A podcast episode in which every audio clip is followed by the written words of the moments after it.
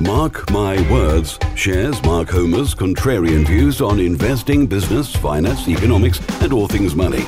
Mark interviews the world's most successful business, finance, and money experts, as well as imparting his knowledge in a factual, direct, and no nonsense manner. Welcome to Mark My Words.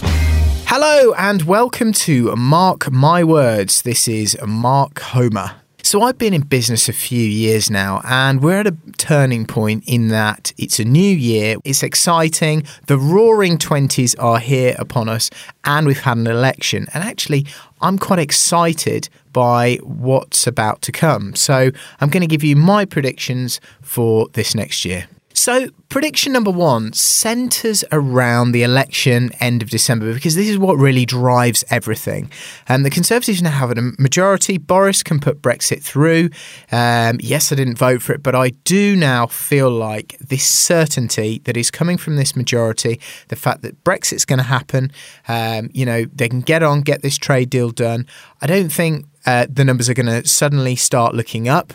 But I think towards the end of 2020, we're going to see improvements in the economy. I think the Purchasing Managers Index and various other things will start to pick up. So, prediction number one centres around this. London has been falling 20, 25, 30% in some areas. Uh, you know, you've got um, Kensington, Chelsea, Knightsbridge, they've all dropped.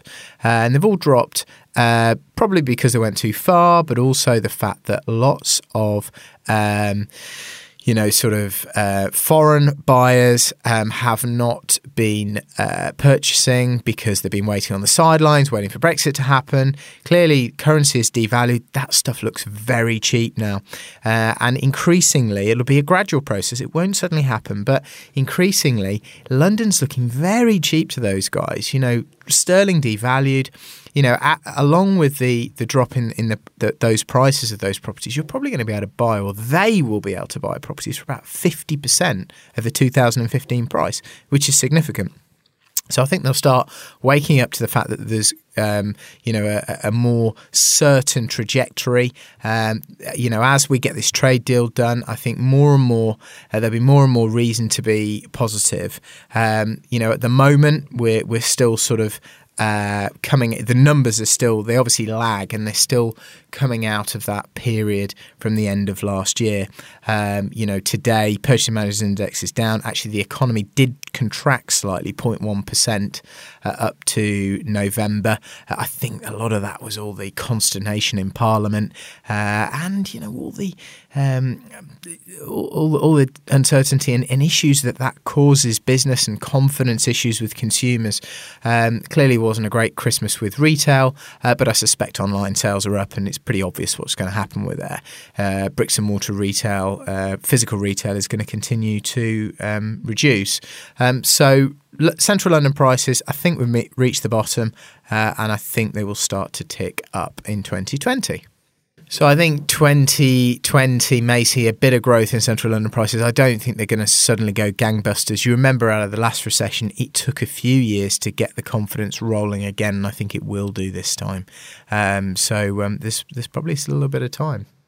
Prediction number two so, central government has had a good go at landlords. George Osborne introduced Clause 24. You can't offset all the mortgage interest against the rent.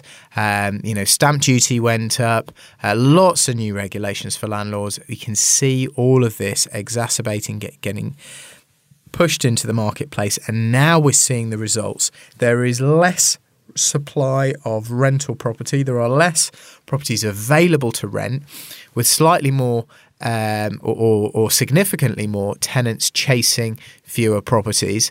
Um, therefore, the only thing that can happen is rents will rise. And this has been happening for the last couple of years, uh, but I think this will continue this year. Whilst there are less landlords looking to purchase, there are also plenty looking to dispose of their property portfolios as well because they can't necessarily go into a limited company or they see that licensing or regulation changings changes um, too difficult. So they're coming out of it.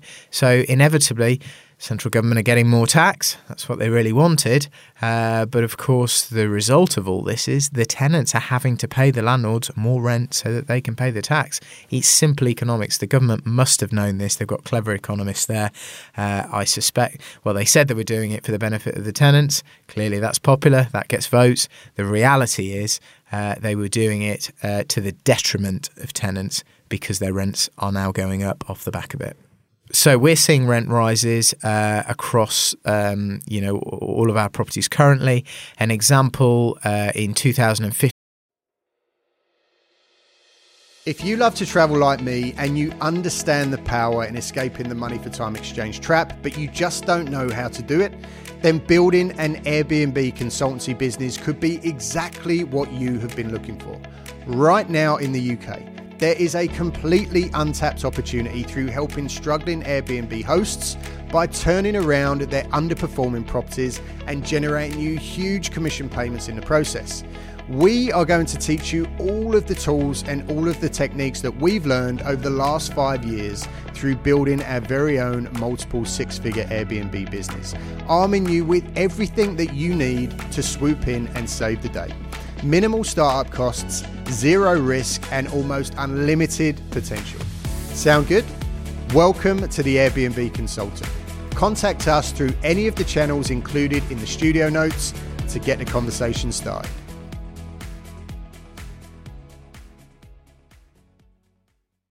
a three bed little ex council in Peterborough would be about 550. Now we're, we're seeing 700, 725, 750 on some of those really increased significantly. Um, and, you know, yes, the capital values have increased, but as capital values have slowed down now, uh, largely probably because of, of Brexit and, and the issues around that, um, you, you, know, you see rental rises carry on for a few years. It's typical. It's like a seesaw. You get prices, you know, the, the, capital values of properties increase for a few years, that often slows down, and then the rents start rising for a few years. So you'll see yield uh, expansion, yield increase um, for the next few years because we, we've had yield compression uh, post, you know, sort of post recession as the capital values went up and the rents didn't really move anywhere. We're moving to yield expansion phase now. So if the government make it more difficult to buy buy to let properties and put landlords off and tell them they're going to tax them more, and the papers keep smashing them.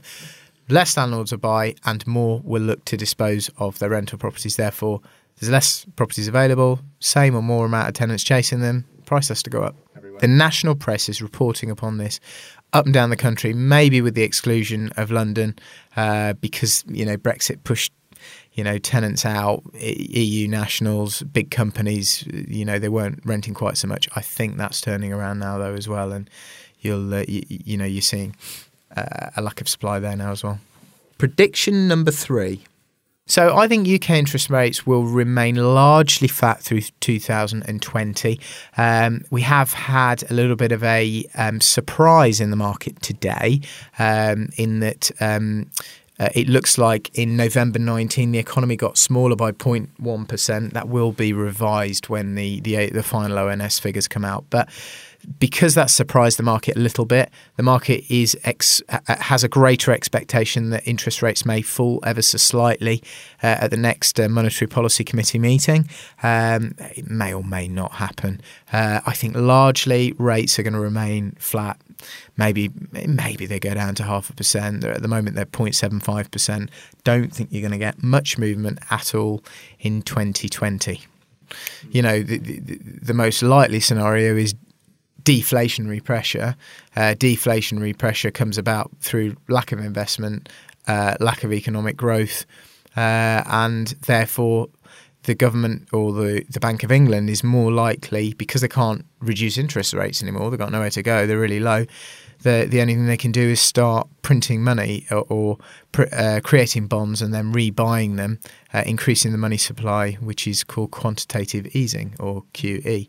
So you might get some more rounds of that. Uh, I think the chances of interest rates soaring up are God very very low. I, I can't really reason can't think of a reason why. I mean, I suppose last time we had a, a, real shock like that was the ERM exchange rate mechanism in the sort of late 80s. Um, we're not defending the pound against anything like that anymore. can't really think of a reason why they would. So if if the five year fix was say three percent, I'd lap it up. Yeah. Prediction number four. I think banks in 2020 are going to become more aggressive, and I'll tell you why. Um, banks go into markets, they borrow money, and they are very affected by the confidence within all of the money markets. Um, at the end of 2019, we went into a period where banks got quite jittery, um, and that was largely because the yield curve inverted. Now, the yield curve is this um, sort of um, I, I, suppose it's a slightly um, abstract concept in that. I suppose it's slightly difficult to get your head around uh, because uh, it relates to US government bonds, so treasuries, uh, which are US government loans. Uh, obviously, the US government uh, borrow money uh, in order to fund um, their sort of day-to-day operations. Now, what they do, they they offer the, they issue these bonds, and in return, people buy them and, and lend money to the U.S. government. So markets, you and I, pensions, investments, all that sort of stuff. The U.S. government is seen as the safest home for money um, in the world. So, generally speaking, in times of um, higher um, uncertainty or where people are predicting recession, people will throw money at US government bonds because they see it as the safest place to put the money. Um, and it, typically, uh, in normal times, the rate that you will get on a US government bond, um, a 10 year US government bond, which means you're not going to get your money back for 10 years, or the US government doesn't need to pay you back for until 10 years are up. The rate you would normally get on something like that would be um, higher than the rate that you would get on a three month US government bond. Makes sense, doesn't it? Because in three months you can have your money back. Um, now, clearly, I'm talking about annual interest rates. Um, now, what what generally happens is um, they most a lot of economic um, commentators and a lot of people would agree that a really good predictor of a recession is an inverted yield curve. Um, now, normally you've got a, a, a um, a, a, sloping yield curve where the three year money, as I just mentioned, is cheaper than 10 year money. Um, but what happens if, if the market is expecting a recession, the yield curve inverts. So a 10 year loan that you're giving to the government or a 10 year government bond uh, would be giving a lower interest rate per annum than a three month government bond um, um, because people are trying to tuck their money away for longer because uh, they're worried about recession. Um, so, you know, lots of uh, commentators, uh, economists um, would say that if that yield curve inverts on the three month um, US government treasuries, then that um, only happens when there's going to be a recession. And that happened at the end of 2018, about a year ago. Um, so everyone's oh, there's going to be a recession. It's it's you know it's all going to fall apart. Uh, it was in the press. The jungle's drum started going, and we've got all the sort of Brexit stuff here in the UK as well. Uh, and by the way, a lot of the issue internationally was Trump and China and tariffs and barriers. So Trump putting duty and, and tax on U- Chinese goods because he said they were taking advantage of, of US markets. And of course, they did it back. And the market then worries that the, the economies, the Chinese economy, the US government, the US economy is not going to grow as much. That's what happens. So all of that culminated together uh, and, and, and effectively meant that, um, you know, we, we, we, we the banks, especially, you know, I'd spoken to a couple of people who'd be borrowing money from a US bank. Another guy I spoke to a couple of days ago who was borrowing from a German bank. Um, you know, they had money pulled off them. Um, so, um, you know, I think 2020, the yield curve has returned to normal. Uh, um, international markets are looking stronger. Obviously, China is still growing at 6%. US is growing, I don't know, in the threes. Um, things look better. Uh, and I think banks are going to be more interested in, in putting money out at lower rates.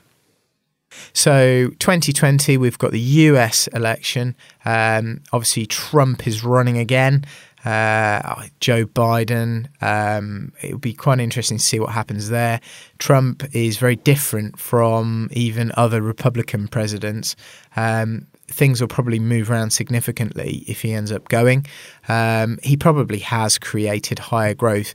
Friends I speak to in the USA, the amount of regulation on business and tax on business has reduced significantly, and I think it is stoking growth. They've got growth in the threes. Um, you know, if you get a more democratic president, maybe that won't continue to the same extent.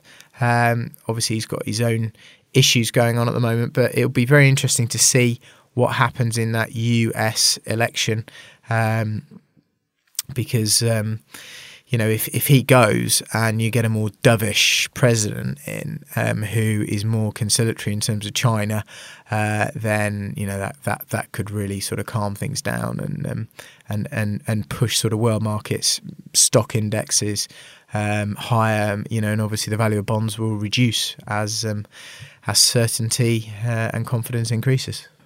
Prediction number five. So older classic cars, um, it's been a tough time the last three years, um, especially in the UK. Prices have fallen. Um, you know, it, it, may be the time to go in and, and go and find some cheap stuff uh, because at some point, um, you know, you're going to be able to, to, to get this stuff for really, really good money. Um, so um, contract hire, newish type deals. Um, they've they've obviously gone up a little bit the last sort of two or three years, but a lot of that is depreciation of sterling. As sterling, um, you know, sort of starts to strengthen again, although it's not today uh, because uh, people are wondering whether interest rates are going to come down. I think we're 1.3 to the dollar today. Uh, as sterling starts to strengthen, though, as you would expect, once this trade deal gets sorted, um, you know, the value of these cars is is likely to um, likely to start going down slightly because obviously it makes them more expensive in the international markets. Um, so that will be a drag on it. But generally speaking, I think they're at quite a low point. Uh, the imported um, contract hire type cars will reduce in price, so they'll be a great thing to to go and pile into. Um, but you know there is still the odd deal on those. Um, and, and of course, Porsches are, still not depreciating. I'm thinking about getting a 992 um, I, because I'm quite tight, I like to. Well, it's a bit of a sport. I quite like to get them, you know, at, at the right money when they've done enough dropping. But they're not. They're still. They've been out a year, and you've still got to pay new price for them, pretty much. But I'm pleased to say the overs are all gone, so they're not sort of 20 grand over list, which um, I don't like doing, to be honest. Thank you very much for listening. That has been Mark Homer for Mark My Words.